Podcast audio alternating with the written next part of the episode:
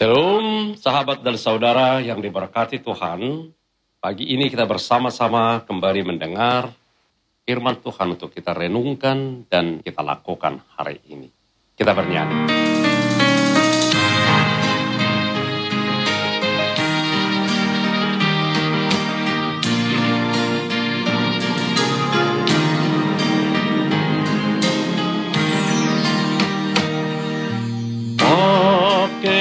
ku matanga ku mangula lo monai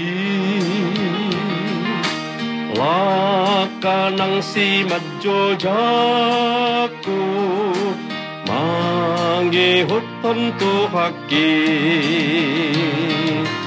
tu ma tu Jesus Saluhot na diriki Tupasahat matu Jesus Saluhot na ngoluki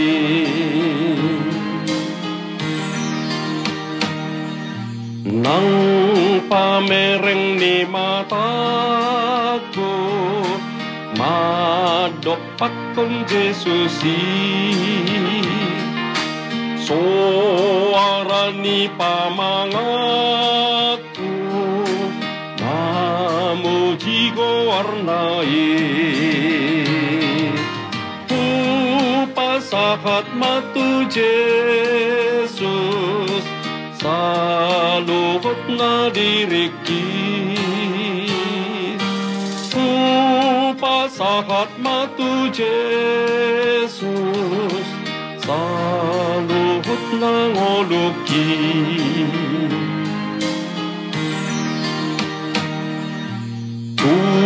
Gunakanlah tanganku Melakukan firmanmu. Langkah dan perbuatanku Mengikuti jalanmu serahkan pada Yesus seluruhnya diriku. Ku serahkan pada Yesus seluruhnya diriku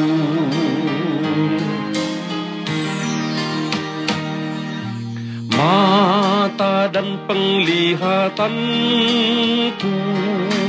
Hanya pada Tuhanku. Suara dan nyanyianku Untuk memuliakanmu. Ku serahkan pada Yesus Seluruhnya diriku Ku serahkan pada Yesus seluruhnya diriku.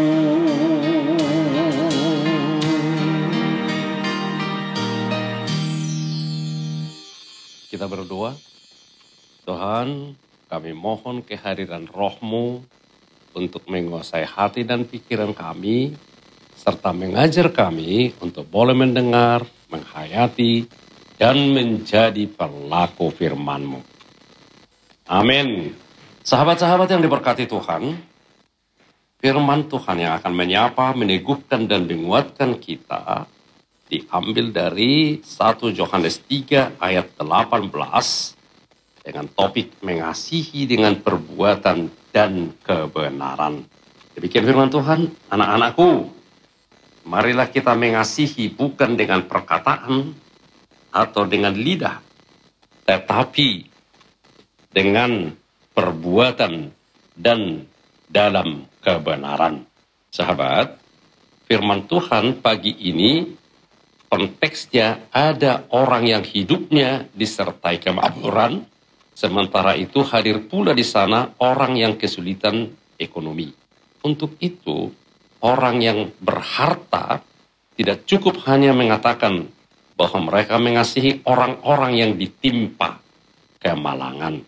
Ucapan bibir tidak boleh menggantikan aksi nyata untuk membantu. Mesti disertai langkah-langkah perbuatan yang konkret. Sehingga kita menggenapi ungkapan ora et labor. Ada dua dan ada kerja nyata. Perlu aksi yang konkret. Bukalah hati agar hati yang pemurah mengalirkan bantuan kepada yang lain sama dengan kita berdoa untuk saudara-saudara yang kena dampak bencana yang memilukan. Mereka kehilangan nyawa, demikian juga harta. Tidak cukup kita berhenti sebatas ungkapan kita mengasihi mereka tanpa perbuatan dan bahkan sayangnya tanpa aksi nyata.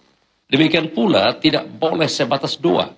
Seolah-olah dengan doa cukup sudah Doa tidak boleh mewakili tanggung jawab tindakan kasih. Doa itu penting sekali. Namun doa tidak boleh menghentikan aksi kasih yang nyata. Doa adalah awal dari aksi kasih yang nyata.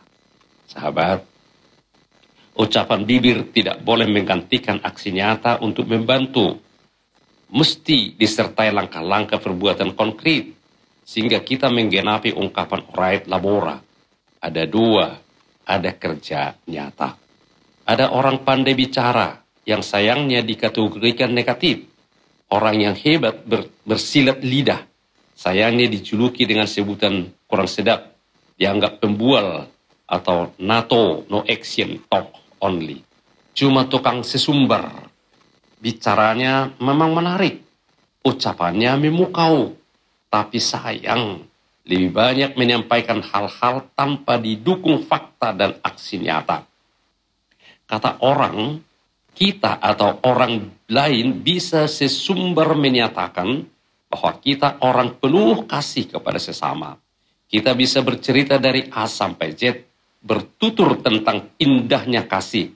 Namun, jika itu terbatas sebatas cerita dan perkataan, tanpa disertai bukti konkret dengan perbuatan, ucapan minus tindakan, maka bisa dinilai bualan belaka. Mengaku mengasihi, nyatanya berhenti pada kata-kata belaka. Bagaimanapun, kasih itu adalah tindakan, aksi yang dirasakan. Amin. Kita berdoa.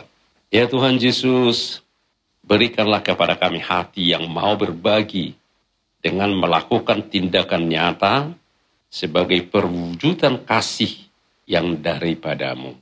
Amin. Selamat pagi sahabat, selamat beraktivitas, selamat mewujudkan kasih Kristus dalam setiap tindakan kita hari ini. Shalom.